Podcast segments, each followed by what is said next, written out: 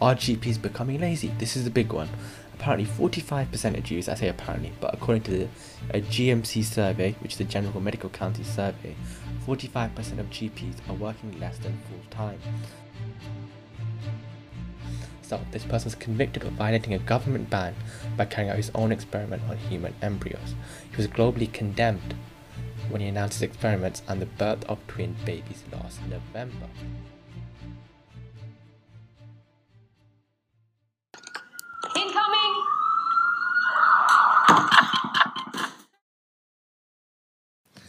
Alright, boom, let's get started, shall we? Welcome, boys and girls, to the greatest show on planet Earth.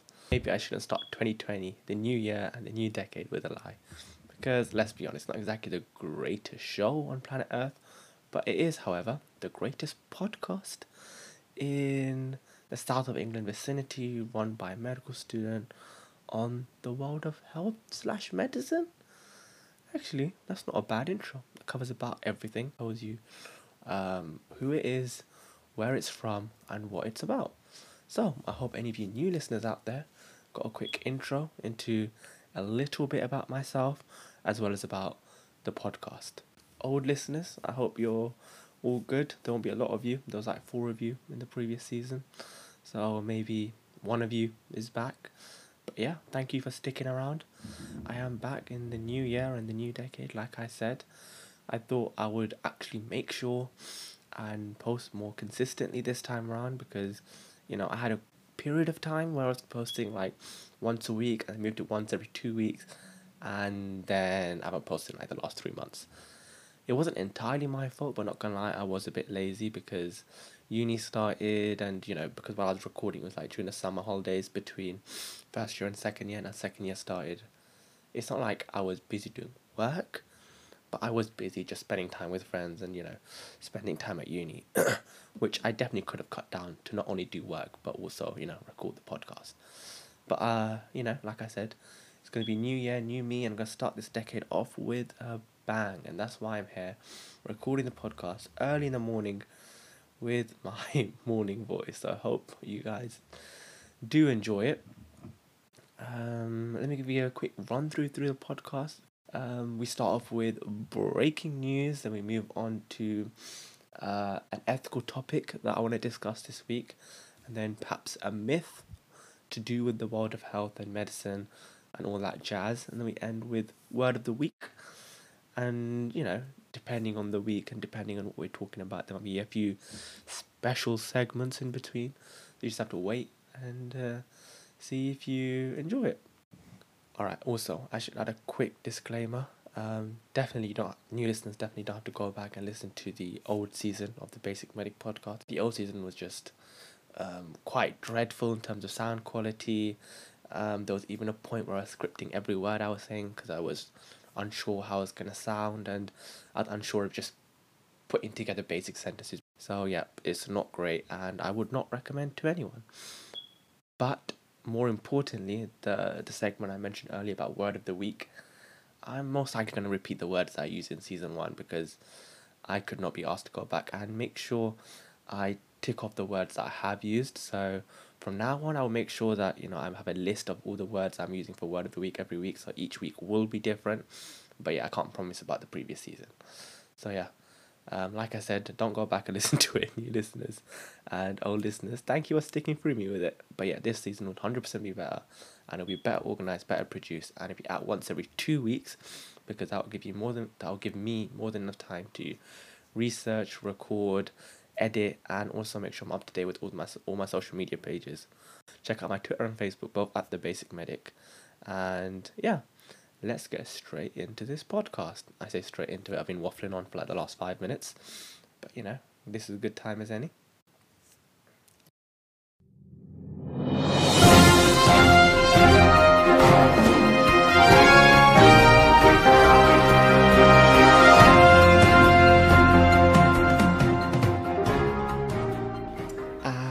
In this week's breaking news, we have flu like illnesses up by 25% due to delays from a major pharmaceutical company. Royal Derby Hospital introduced the first ever disposable sterile hijabs in the UK. and GPs shun full time work as pressures take toll. Are they getting lazy? Before we get into any of that, let's talk about the NHS being stuck in the dark ages with their god awful IT system. Also, actually, I've just realized that this whole podcast is based around UK news and UK medicine and UK health. So, so much for it being called a podcast based around the world of health. Um, actually, let's just rename it. This is the UK edition. That's right. I know you only found out about it like um, 10 minutes into the podcast, but here you go. It's the UK edition season 2, episode 1 of the Basic Medic podcast. Alright, let's get back to complaining about the NHS because that's what we love to do in this country, don't we? And, um, however, this time there will be actually something positive there NHS and our Lord and Saviour Matt Hancock has done to improve the situation. Maybe like 10 15 years late, but you know, they've done something and as much as we criticize and complain, we should also recognize the positives. So what's happened? As I mentioned, NHS has been stuck in the dark ages. And what what do I mean by that? It essentially means that they've had an outdated IT system which leaves NHS staff with 15 different computer logins. And this means that doctors have to use different usernames and passwords for an array of different systems that they have to access on a daily basis from every, to do everything from ordering x-rays, getting lab results, to accessing any records and rotors. Imagine how annoying that is. I can barely remember my username and password to log into my laptop. Imagine 15 different computer logins and you have to use that on a daily basis. Obviously, over time you will get better and you'd probably remember four or five a bit more, but imagine remembering 15 different. It can only get very frustrating and confusing, but also extremely time consuming. Wow, they're spending around 40 million next year to help hospitals and clinics introduce single system logins. So what does that mean? That essentially means that you only have one username and one password for all the different systems for each doctor slash clinician slash nurse or whoever works in the hospital and, and needs access to the different systems. All right, so why did they not just introduce it five or ten years ago? Well, they could have, yep, and it would have it would have been made a lot easier, but there's also a lot more nuances and things you have to consider. Because obviously when there's just one login, security risk also becomes infinitely higher and also you also need to make sure that each person who has access to different systems or has a login that can access different systems. You restrict it so that not everyone can see everything, right? But you have to make sure that certain doctors can only see their own patient records and don't have access to other people's patient records unless it's been sent over to them. And there's also a lot of confidentiality issues. So you have to ensure that all of those have been sorted. So it's not exactly black and white as using one login and using loads of logins. You have to make sure that one login gives a person only access to things that they should be allowed to see. So yeah, it makes sense why it costs 40 million first of all and why it's taken it's a natural progression to go from lots of logins to one login. However, I can't exactly um, give you a reason for why it's taken this long. But nevertheless, like I said, focus on the positives, and they have, however, made a difference and made a change, which is fantastic. And Matt Hancock says it's time to get the basics right. It's frankly ridiculous how much time our doctors and nurses waste logging onto multiple systems. Often, outdated technology slows down and frustrates staff. And you can't be too right about that because I'm sure we understand that from just our daily lives without having to be involved in the healthcare profession in any way, shape, or form. Um, so let's see how, how much this has actually improved this single system login. And we can actually have a case study because Alder Hey which is a hospital in Liverpool, is one of the number of different firms slash um, GPs hospitals that have already done this and found it's reduced time spent logging in from 1 minute 45 seconds to just 10 seconds. And with almost 5,000 logins per day, it saved over 130 hours of staff time to focus on patient care. Imagine that 130 hours. That's like, that's ridiculous obviously it's like an accumulation and each staff saves like a minute 45 for the 15 difference so what's that? Which is like half an hour half an hour a day. And half an hour a day does go a long way because that means that you can get that extra blood test done that extra x-ray done or um, even just provide the patient with that extra five minutes of time which will go a long way. So on top of you know just making sure that the single system login is introduced, they've also set up a new agency called NHSX to drive forward progress on technology and to make sure that in the coming years we have a great use of artificial intelligence AI and we have a closer integration of social care and NHS records. However, Adam Brimelow of NHS providers says that this single system login alone is not enough, although it's a good step in the right direction. He he thinks that wider IT system needs investment and improved, and into the whole infrastructure as a whole should be made a lot better because in areas such as mental health, community services, and ambulance trust, um, the staff normally work in remote locations. So they have to make sure they have access to the different patient records, which means that, like I said, if the infrastructure is improved, it would make it would make easier access from a remote location to the bank of information we have back at the servers in the NHS. And another very surprising piece of information that shows that NHS really was stuck in the dark ages was that it's only this year the government has demanded the NHS phase out the use of fax machines. The NHS will be banned from buying fax machines from next month and has been told by the government to phase out the machines entirely by 31st March 2020. I was extremely surprised, and I'm sure a lot of you people listening out there don't even know what a fax machine is. Whoa, what's that? Whoa, whoa.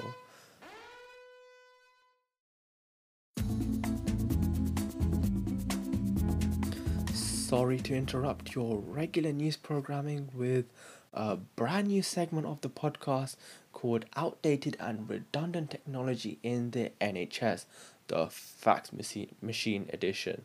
Now, let's talk about how do you actually use it and how does it work. Well, imagine like a printer type of object, and essentially you put the document that you're about to send into the document feed, which is like putting paper into the printing tray and then you essentially type a dedicated fax phone number and this is the number that you want to or this is the fax machine that you want to send this particular document to so you have to ask for their phone number now important thing to remember here is that it's quite long and yeah it's uh, something you should remember for, for later on in the podcast when I talk about you know the negatives of using it other than it being 100 years old but yeah after that you press the fax send button or go ahead and scan the documents in and then you hear characteristic noises afterwards, also known as a handshake, which basically just means that fax machines are just chatting to each other, discussing the speed they can send and receive, and etc.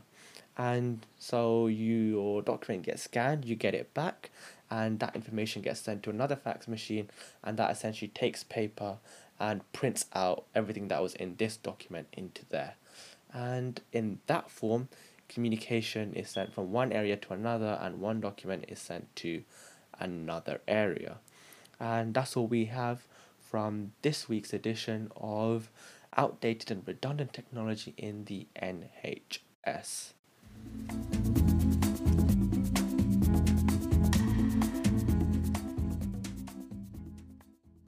I hope you guys enjoyed that little segment. Not gonna lie, I had no idea what a fax machine was until I had to do research on this. But you know, the more you learn and the more you know. This segment will probably never come back, but knowing the NHS, uh, who knows, they're gonna tell us they're still using those phones that you have to um, push it around in a circle. You know, I'm talking about, you know, the ones where you put your finger through the hole and that sounds a bit inappropriate, but you put, you know, the dial, dial up phones yeah, great. Kind of messed up the the joke there, but you know, we move and we learn. okay. Anyways, back to it. Back to fax machines and how they're phasing it out. You might be surprised at just how many fax machines are currently in use in the NHS. Uh, Royal College of Surgeons revealed around 9,000 fax machines are still used all across England. In place of fax machines, the Department of Health like any normal person, said secure email should be used. And the group's report from earlier this year found that use of fax machines was most common at Newcastle upon Tyne, the NHS Trust, which relied on 603 machines. Especially Rebecca McIntyre from Manchester, who works as a cognitive behavioral therapist, said fax machines are a continued risk to the confidentiality and safeguarding of patients. We've constantly received faxes meant for other places in error, but this is never report- reported. Might be thinking, oh, how do you just send it to the wrong place? Well, if you remember the piece of information in the segment earlier, there is a very long dedicated fax phone number. So it's very easier, very easier, easy to, you know, incorrectly press a number and yeah, send it to the wrong fax machine. When it comes to confi- confidential information about patients, it, it can cause a lot of uproar and um, yeah, it can't, it can't look good for anyone because the last thing you need is patient details being leaked. It's not only very personal, but uh, yeah, the patient would not want that, and it will cause a lot of suing. Now, you might be thinking, even with the email, people can make mistakes, but it's, let's be honest, a lot less likely because realistically, you're going to be typing something like, um, I don't know, if you're going to send it to Queen Mary's Hospital, you'd be like, um, I don't know, I don't know what the email is, but Queen Mary Hospital at gmail.com. So it's not hard to make sure you're spelling words correctly um, and especially an area where you want to send it to. So it's a lot less likely you make a mistake rather than a random 10 digit number that you have to remember and make sure you type in correctly. And also, um, let's think about the environment. It's just paper being sent and printed on the other end. Like if it's an email, it's all online, it's all on a server, it can be accessed from anywhere, and it's a lot faster. And yeah, like I said, the environment, save the world. You know, with um, the whole Australia fires going on, every little helps, all those trees getting burnt down. By just using less fax machines, we are saving a hell of a lot of paper. However, you know, fax machines, although are awful and definitely should be removed, Tim Owen from Bolton does bring up a good point. He works in blood services and asks, So, what happens when a computer virus attacks a hospital's IT infrastructure? The outdated and redundant piece of equipment would still be use- usable um, in contrast to all the computers and email systems and servers that we have already built. And therefore in those situations would be key to make sure patient treatment is not compromised.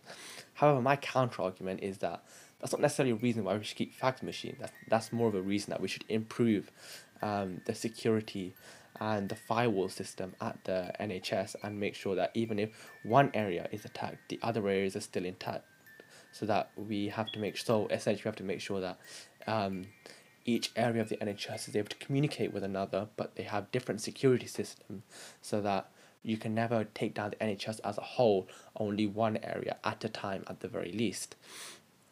So yeah, there's all there's other ways to go around it rather than using fax machines, Tim Owen. But yeah. Um, I do understand his point, and he, it's a very valid thing because in the off chance, although it be very small, but like I said, if they set up the NHS like I said, you know, because I'm a genius clearly, um, then there'll be less of a chance. But even then, there is a very very minute chance that all the whole IT system could come crashing down, and the NHS will be unusable. And in those situations, we will need these fax machines. So maybe don't completely get rid of it. Just go put it in the storage system that people stop using it, because let's be honest, we need to uh, move out of the the 20th century. We are in fact in the 21st, especially in 2020. Um, also, another point is that a GP in the Midlands said that they currently rely on fax machine for requesting X-rays at local hospitals because there's an ongoing IT problem which has not been fixed, which is odd. Which is again like uh, a mistake from from the NHS side, and they should be making more of an effort to fix IT problems when and where it happens. And to be honest, with that fact, which is maybe those response be even faster because it become even more of an issue. Because if you don't solve it then and there, then there's no other method because fax machines are removed, then maybe cause a, a more rapid response, perhaps. You never know. So yeah, I'm definitely against using fax machines, and I think, um, yeah, I think the NHS and Matt Hancock have come up with a very good few suggestions in removing um, fax machines and introducing single system logins. Alright, on to our next story of the fortnight because you know it's meant to be two weeks, not the game, because fortnight is also another meaning for two weeks, alright? Okay. I don't know why I was being so harsh there, but um, let's get into it. GP consultations for flu like illnesses were up a quarter to nearly 7,500 visits in the week ending 8th December.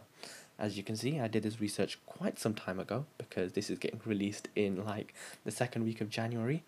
So let's say mm, it's more of like the news from the last month. I thought it was still interesting. So yeah, let's get let's get into it. Grandparents visiting their grandchildren could particularly be at risk, they say, as children are super spreaders of flu. Over 65 are one of the at risk groups and can develop health complications such as pneumonia if they catch it. Now, what is pneumonia for um, those of you who don't know? It's an infection that inflames the air sacs in one or both lungs. Air sacs, as you can imagine, is where air goes into the lungs and helps us breathe, and air sacs may with, fill with fluid or pus, causing cough with phlegm or pus, fever, chills, and difficulty breathing. As you can imagine, if those air sacs are filled up, we, less air will be taken into them and therefore making breathing a lot harder. Now, an important thing here to remember is that over 65 have actually had a free flu jab more than this time last year, which means that which just means that more elderly people are getting a flu jab. However, coverage among two to three year olds is lagging behind previous seasons, following delays in delivery of the nasal flu vaccine. Because as you remember from our little breaking news segment earlier on, there was a pharmaceutical company which supplied vaccines to NHS that was in fact delayed. And these delays have now been resolved, but school programs will not take place now until January. So school programs is just when um, uh, doctors or um, healthcare professionals go into the school and make sure that everyone gets their flu jab through nasal spray. I guess because in this particular scenario, that's what was delayed. And um, the pharmaceutical company in question is AstraZeneca, which supplies, like I said, vaccines to NHS. And it said it needed to repeat some tests before a portion of their vaccine supply can be released and delivered. And the delay could affect, or it did affect, about a quarter of the overall vaccine ordered.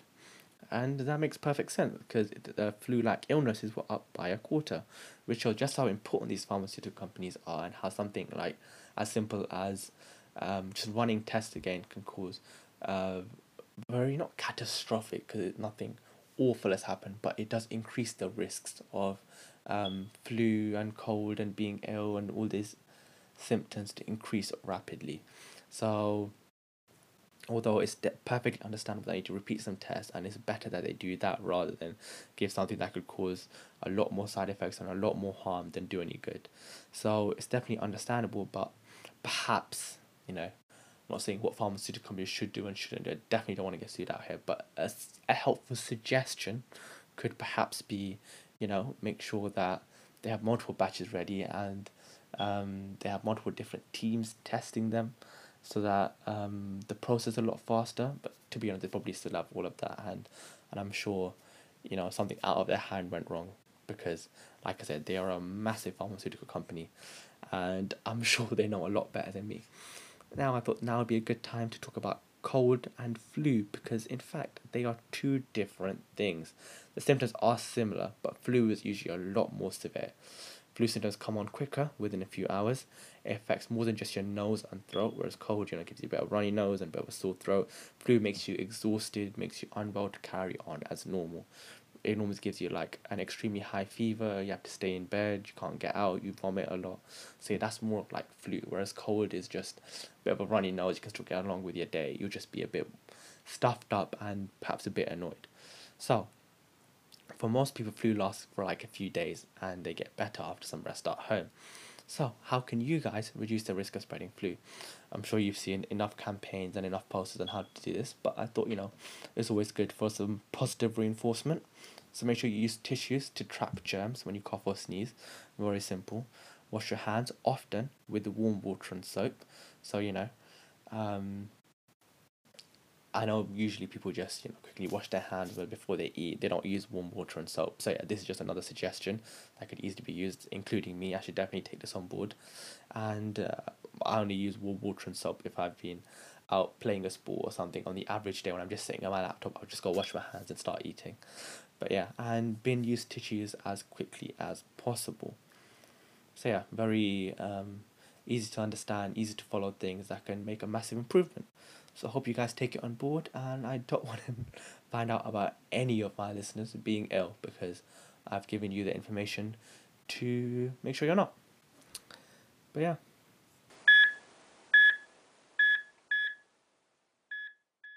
Our next story is actually a, a very wholesome one. You know, it's a very positive improvement that should have been made a long time ago, But like I said, once again, remember the positives. It's amazing that it's been implemented now and it gives um, access to uh, a wider variety of people, a minority. So, yeah, let's get into it. So, Royal Derby Hospital introduced disposable sterile hijabs, and it believes that it's the first in the UK to introduce disposable sterile headscarves for staff to use in operating theatres. As you can imagine, doctors wear headscarf all day, which isn't very clean or hygienic, so it makes sense and is very understandable that more often than not, these doctors are pulled out of theatres due to infection control. And as you can imagine, this can be very frustrating as they have to um, obviously wear their scarf due to their faith, but they have a passion for being in the operating theatre. And this is where Miss Roslan comes in. Miss Roslan is a creator of the disposable sterile hijabs, and she says that she wants to find a middle ground between this dress code due to faith and the passion for being an operating theatre. So, how does she start? She starts by looking to Malaysia, the country of her birth. Sorry about that. I hope that didn't get picked up on camera, but my stomach did rumble. But anyway, Miss Roslan looked to Malaysia, the country of her birth, for ideas before creating a design and testing fabrics. And she create, managed to create a headscarf all by herself, something that should be done by the government realistically. But if she managed to create a headscarf that doesn't cost much and the effect would be enormous. And University Hospitals of Derby and Burton NHS Trust, the new headscarves will be available to use for the first time earlier in December. Once again, this is the news from the past month, but yeah, I thought it was an amazing story. I'm just upset that it wasn't introduced on a more wider scale and it wasn't taken hold by the government. It had to be someone, uh, an an individual had to go out their way to ensure this happened. But massive props to her because she saw a problem and she found out a solution to fix it. She didn't just complain about it and make a huge deal out of it. She found out what she could do to um, increase the opportunities for people who follow the faith of Islam. Um, I hope it inspires some of you to see to you know perhaps make changes in their in their own life or own workplace that's very annoying or irritating that they don't have to rely on other people. If you just go out there and try to do it yourself and um, hopefully if it's a good enough change people higher up will um, will notice your contribution and take it on board and actually implement those changes because although the NHS government as a whole haven't implemented it, the University Hospitals of Derby and Burton NHS, like I've said, have um, allowed these new headscarves to be available for use early in December.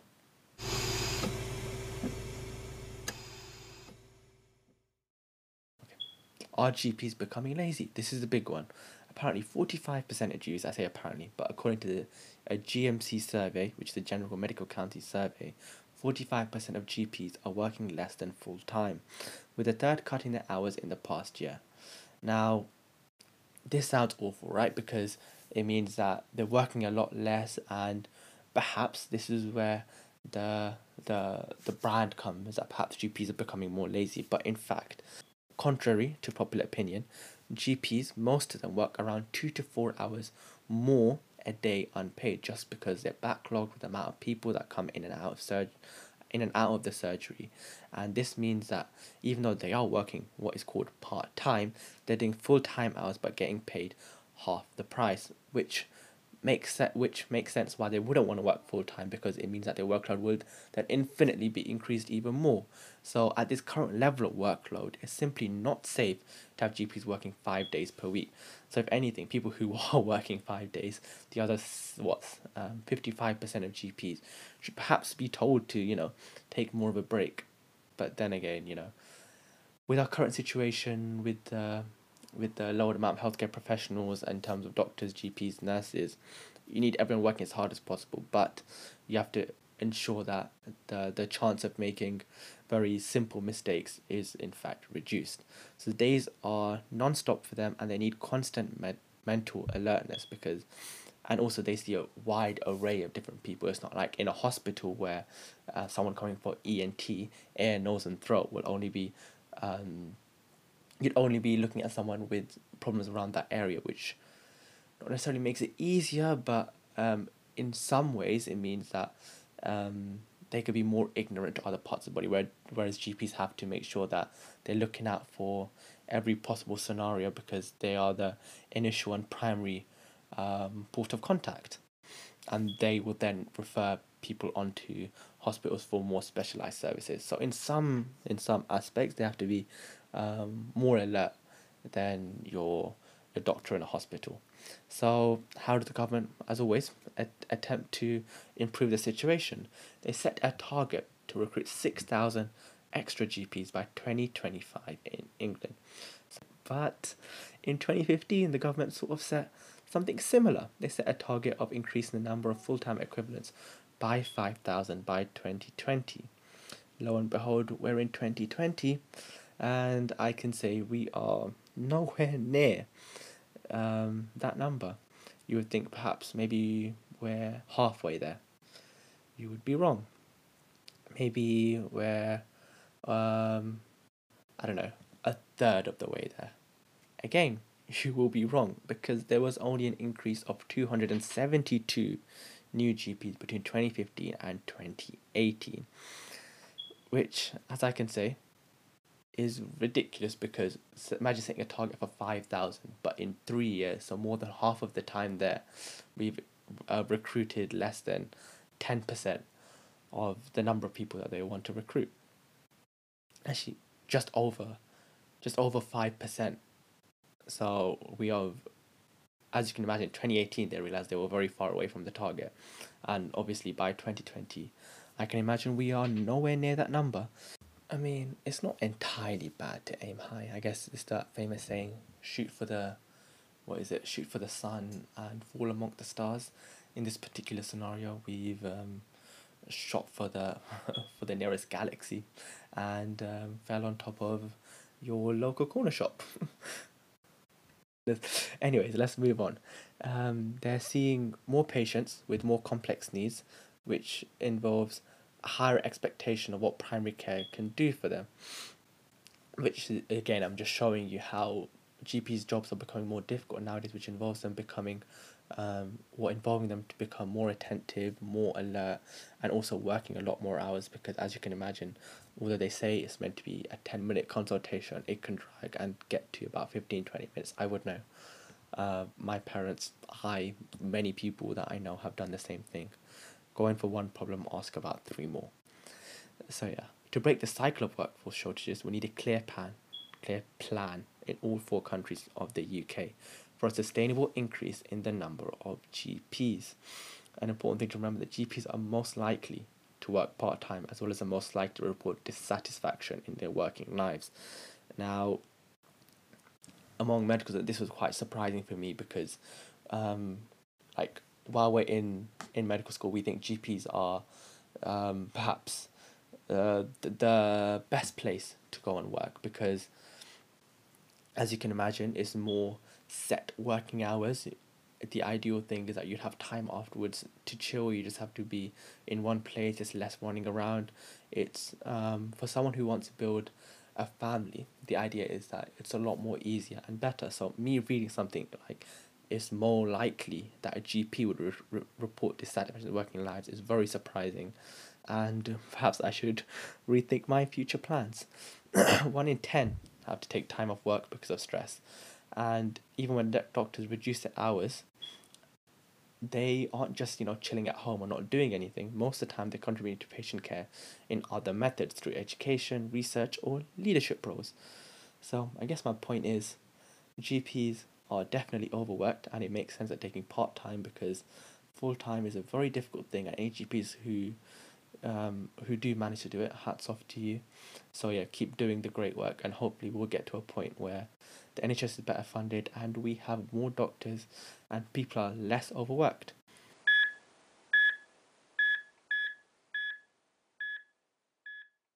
Okay, so that's our breaking news done for this week's podcast. But now we move on to our ethical topic, which is in fact very similar to breaking news, but in this case, it's more of a, a controversial issue where I'm going to tell you a bit more about the situation and give you my opinion if you care. But I'm guessing you do, otherwise, you would have listened this far in. So, yeah. Alright, enough waffle. Let's get into this week's ethical topic. So, China. China jails gene edited babies. No. Oh god, I've already started with a mistake. China jails scientists for gene editing babies um, and jails this person for three years. But trust me, once you hear the story, they should be jailed for a hell of a lot longer. So the person convicted was called He Jiankui. Let's just refer to him as he because as you can as you can hear my pronunciation is absolutely awful and I would rather not keep doing it and and just causing more offense. So this person was convicted of violating a government ban by carrying out his own experiment on human embryos. He was globally condemned when he announced his experiments and the birth of twin babies last November. However, recently it's been revealed that it's actually a third baby also born at the same time, which previously was not confirmed. As well as his prison sentence, he was fined 3 million yuan, which is about $430,000 and £328,000. The court also handed lower sentences to two men, uh, Zhang Renli and Qin Jinzhu. I thought I was gonna call, I wasn't gonna cause more offense, but I guess I have. For conspiring with he to carry out these experiments. So what exactly did he do? I've explained that he gene edited babies, but what does that mean? And yeah, um, what was his aim? So gene editing in human embryos still involves, as you can imagine, various unresolved technical issues which may lead to unforeseen risks and violates the consensus of the international scientific community. So essentially, it's getting the embryo of a baby and changing certain um, certain components of its genetic makeup to create to create the desired result which whatever in this particular scenario he was trying to cure hiv sounds amazing right either way it's illegal and it shouldn't have been done but we'll get more into it. So what did what did he do? He recruited seven heterosexual couples who wanted children to take part in the study. The men were all living with HIV while the women were not, which doesn't really mean much because just because a man has HIV doesn't mean the baby definitely would have. Mm-hmm. Whereas what other way around, if the woman had HIV, there's a very high chance the the kid would have. So uh, the HIV is a human immunodeficiency virus normally caused through um, sexual intercourse or sexual activity and um, it eventually leads to AIDS, which basically means your immune system gets shut down, and um, it's very easy for you to get something as simple as a flu or a cold, or even more um, dangerous and wonderful range of diseases. So, yeah, and as of right now, we have fantastic treatments for HIV that reduces the viral count. It doesn't completely cure it, but it reduces the amount of virus in the body to uh, uh, un detectable amount and prevents it from being transmitted to another person, which is absolutely fantastic improvement. But like I said, it wasn't cured. This person, this professor, thought that he was going to be the one to do it. And how did he do it? So he made embryos in IVF clinic and used gene editing technology to change a particular gene. I'm gonna give you the name, but honestly, it doesn't matter. It's called the CCR5 gene, which is basically just a gene that HIV attaches. That's all you need to remember. Forget the name to be honest, you don't have to remember any of this, but it's just part of the story. He then, and this is very important, he forged documents in order to pass a mandatory ethics review and fabricated information and evidence so that medical doctors would unknowingly implant the gene edited embryos into two women. Now, if the babies grow up to have children of their own, any genetic modification could be passed down through generations. He could have potentially created or introduced a lasting change to the human race. And he was, um, in no means, however good his intentions were, um, should be allowed to do that because who is he to be able to make these changes without um, everyone else having a say as well? Sure, he might have the expertise, or so he thought, to be able to do it, but definitely does not mean you should be going out and doing things. There is a reason why um, as of right now it's being banned because the technology isn't there and there's a lot of ethical issues and um, ethical issues and problems surrounding it because once you start where do you stop? Because um, although you can change this gene and then afterwards if someone wants something a bit different and then yeah, maybe you get to a stage where people start editing their babies to create the perfect child, the athlete, the cleverest person in the world, and then we've essentially create this snowball effect. Until we have um, mandatory rules and um, things set in place to allow gene to take place. It should not be happening. So, what did he do? He targeted, he being, yeah, okay, all right, he targeted the corrected gene However, he did not create the exact mutation associated with resistance to HIV. Instead, he created previously unseen genetic edits, edits, the effects of which are currently unknown.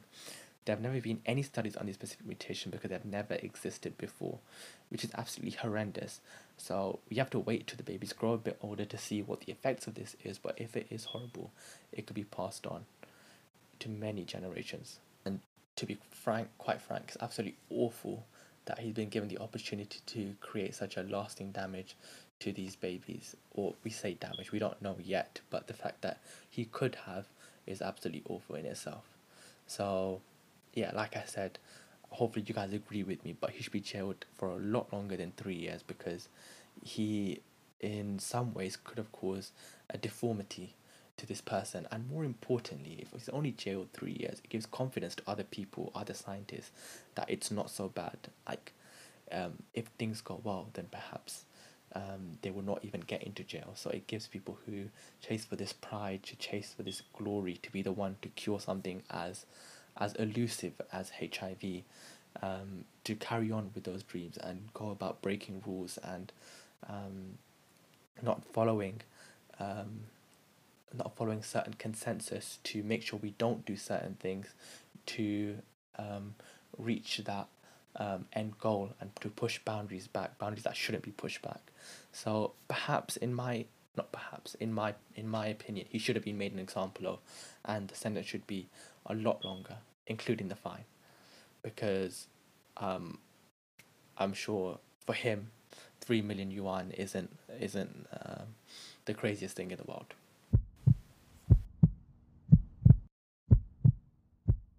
Alright, and now it's time for medical myth. I love this segment personally. Even loved it last last um, year slash decade slash season as well because most of the time I don't I'm not actually aware of these myths either.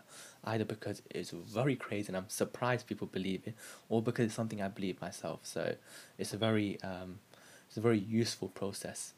Um, the researching for this and talking about it in general makes me feel a lot more educated, shall we say. And um, this this week's um, medical myth is actually very topical. It's about veganuary. That's right, vegans in January. It's the time of the year where um, large corporations take advantage of um, people trying to become more healthy, being vegan. For example, um, Greggs have just released their steak bake. If you guys haven't tried their vegan sausage roll, it's god tier. It's absolutely amazing, and I'll be giving you a very comprehensive review on the steak bake once I've tried it. Hopefully, um, by the time of the next podcast. But yeah, so more about Veganuary. As you can imagine, it's in the name.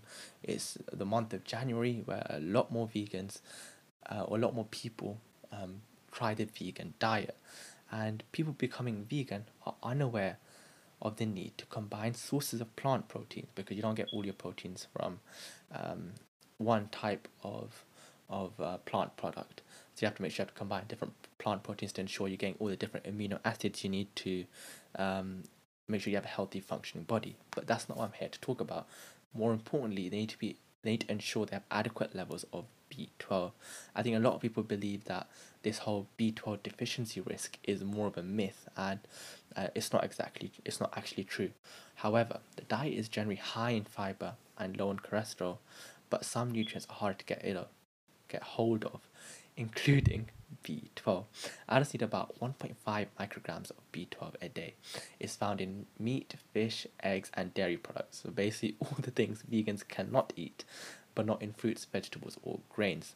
So those eating a vegan diet are advised to have fortified foods like cereals or taking supplements. So those of my listeners hoping to embark on the journey of veganuary, um, I have two things to say to you. Make sure you have those fortified foods to ensure that you have a good supply of B12 and also don't be obnoxious about it. but yeah, um, a good thing about B12 deficiency is that although it can lead to nerve damage, it takes three or four years before it causes any significant symptoms, which I guess can be seen as a good or bad thing because by that time you've already created some damage and therefore if anything if it happened, if the symptoms were available sooner, you can make the changes faster. But it's also the fact that it takes a long time before any significant effect is created. So the chance as someone becoming vegan during January and having any sort of life changing effect is basically impossible. But yeah, anyone hoping to use veganuary as a beginning of something new and start their life as a vegan, make sure you take um, tablets of B12, which you can find at any Superdrug store or pharmacy. And um, let's talk a bit more about symptoms. Usually appears as pins and needles in the hands or feet. Um, and don't worry, it's not from just sitting cross-legged for large periods of time. You're getting pins and needles. That does not mean you have B12 deficiency because if it did, then I need to get myself checked out. Um, so yeah, so far the evidence suggests people who are vegan are less likely to be overweight and are less risk of type 2 diabetes and heart disease.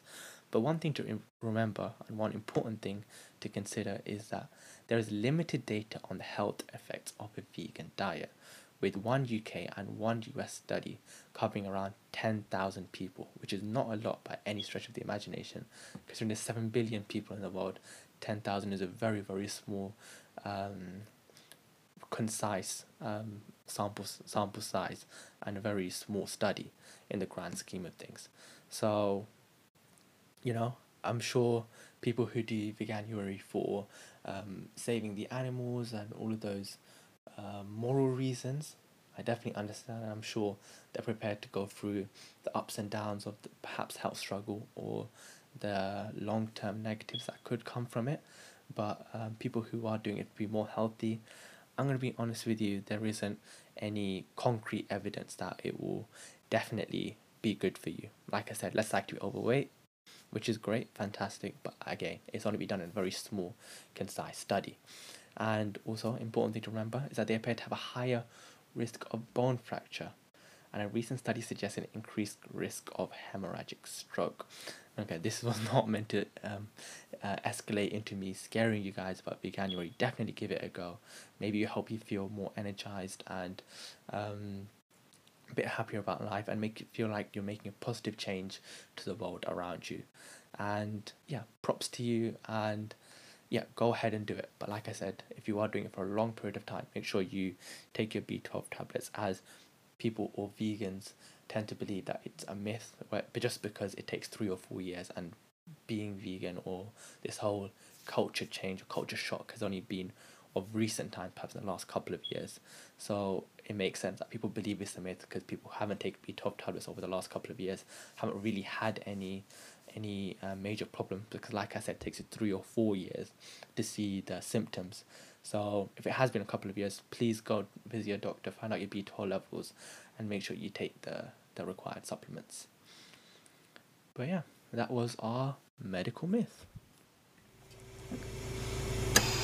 Alright and now it's time for everyone's favorite segment I'm not gonna lie, I have no idea if it is, but I've been calling it everyone's favorite segment um, since last season, and I don't care. I'm gonna continue calling it that.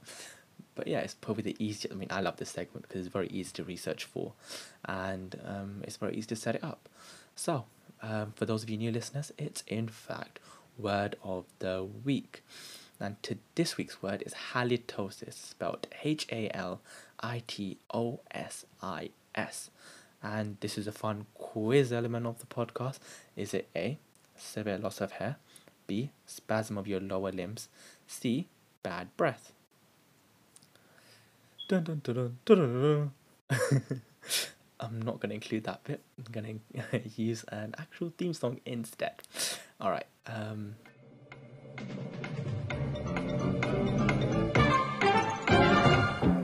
it is, in fact, not A, not B. It is C, bad breath. So now I guess you have um, you have a word that is probably not going to be understood by most people. So perhaps you can use it when other people are around, if you and your mate, which you should definitely recommend to listen to this podcast. Um, yeah, I don't know where I'm going with this, but yeah, anyways, causes of halitosis is infections, fasting, smoking, alcohol, and many other reasons. But yeah, like I said, it's just bad breath. It's not it's not hard to get your head around. Uh, most of us just have it when we wake up in the morning. So yeah, make sure you brush your teeth, boys and girls. Not only good for you, but it's just common etiquette. Okay, I'm sure you guys already know this. I think this podcast has gone for oh, way too long already, uh, which is why I'm talking absolute rubbish. Not to say I haven't been talking already, but I hope you guys enjoyed this week's podcast. My gen, I genuinely have. It's been fun to come back, start recording again. 2020, start off something new. Make sure, like I said, tell your friends and family. You can learn more fantastic words such as halitosis, and yeah, it's essentially an easy way for you guys to get your um, fortnightly dose of um, medical news. And yeah, hope you all have a fantastic fortnight. See you again in two weeks.